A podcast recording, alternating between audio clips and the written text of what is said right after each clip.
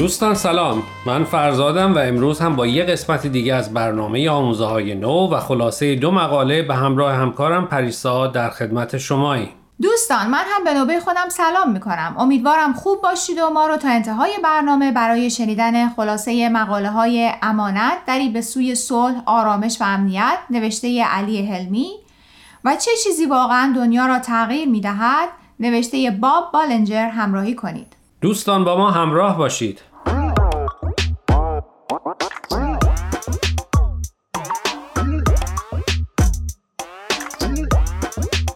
خب دوستان همونطور که اول برنامه گفتیم مقاله اول امروز عنوانش هست امانت دری به سوی صلح، آرامش و امنیت نوشته علی حلمی.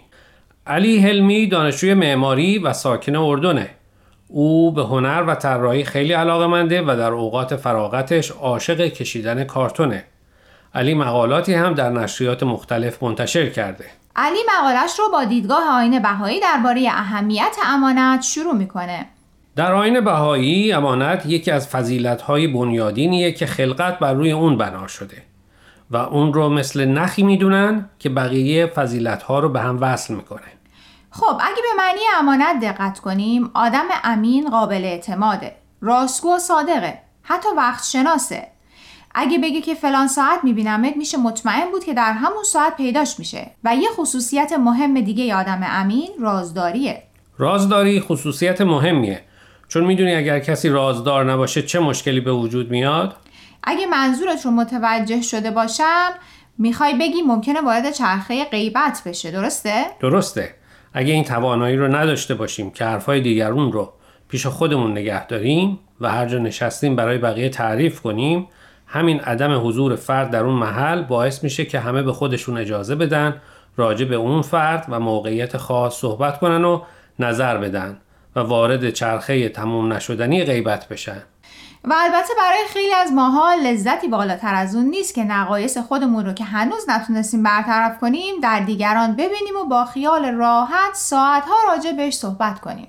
همینطوره که میگی نویسنده مقاله در ادامه مطلبش اهمیت امانت رو از سطح فردی به سطح جامعه و روابط بین المللی هم گسترش میده. به نظر علی علمی امانت فقط فضیلتی برای افراد نیست و در همه سطوح اهمیت داره.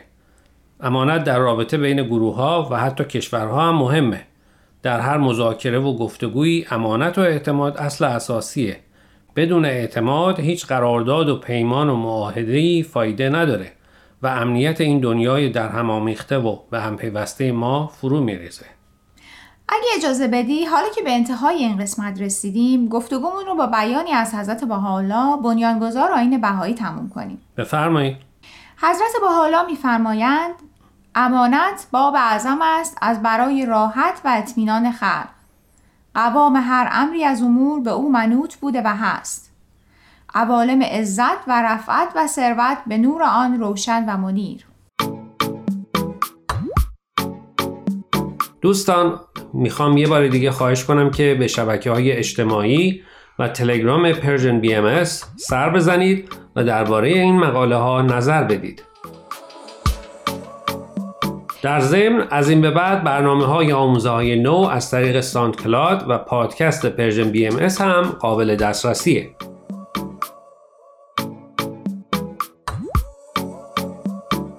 دوستان خسته نباشید. امیدواریم قسمت اول برنامه امروز رو پسندیده باشید.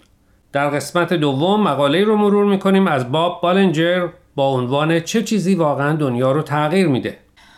بالنجر بازنشسته است و در لس آنجلس کالیفرنیا زندگی می‌کنه. خب پریسا چی فکر می‌کنی؟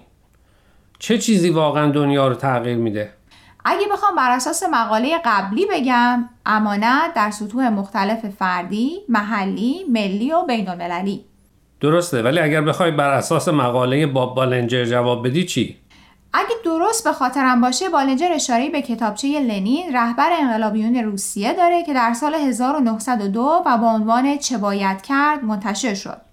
در این کتابچه لنین راهکارش رو برای برانداختن نظام تزاری روسیه شهر داده بود.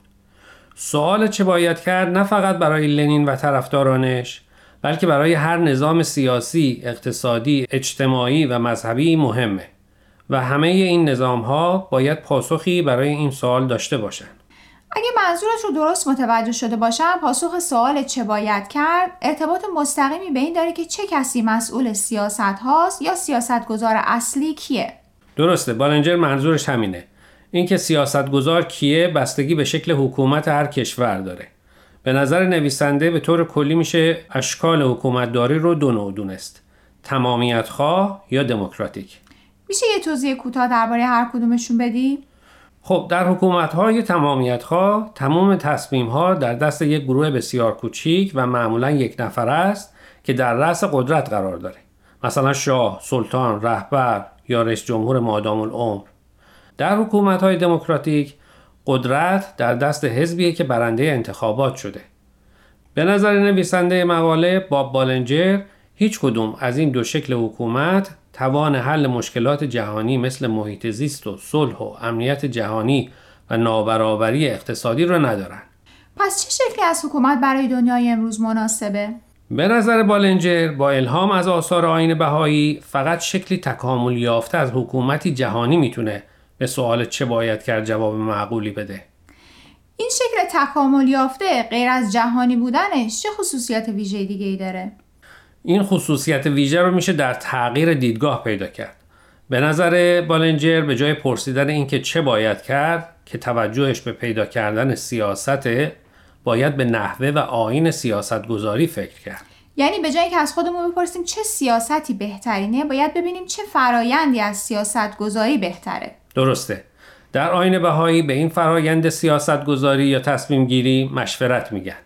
مشورت فرایند سازنده ایه. البته برای اینکه مشورت بیشترین کارایی رو داشته باشه کسانی که در مشورت شرکت می‌کنن باید روی خصوصیات فردیشون هم کار کنن مثل تواضع، از خودگذشتگی، صبر و خیرخواهی.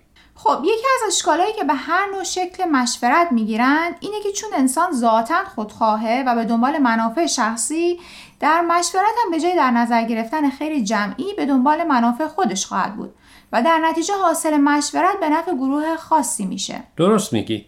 البته این رو هم باید اضافه کنم که باب بالنجر اینقدر بدبین نیست. اون اشاره می‌کنه که در آین بهایی برخلاف بقیه مذاهب و مکاتب بر خیر بودن ذات انسان تاکید شده. بنابراین میشه امیدوار بود که همیشه همه به دنبال منافع شخصیشون نیستن و خیر همدیگر رو هم در نظر می‌گیرن. جالبه. همیشه تو این بحثا به اهمیت فرد و نقش پرورش های انسانی در ایجاد تغییرات مثبت می‌رسیم. روز به روز به اهمیت این موضوع که تغییر همیشه از فرد شروع میشه و به جامعه گسترش پیدا می‌کنه بیشتر اطمینان پیدا می‌کنم.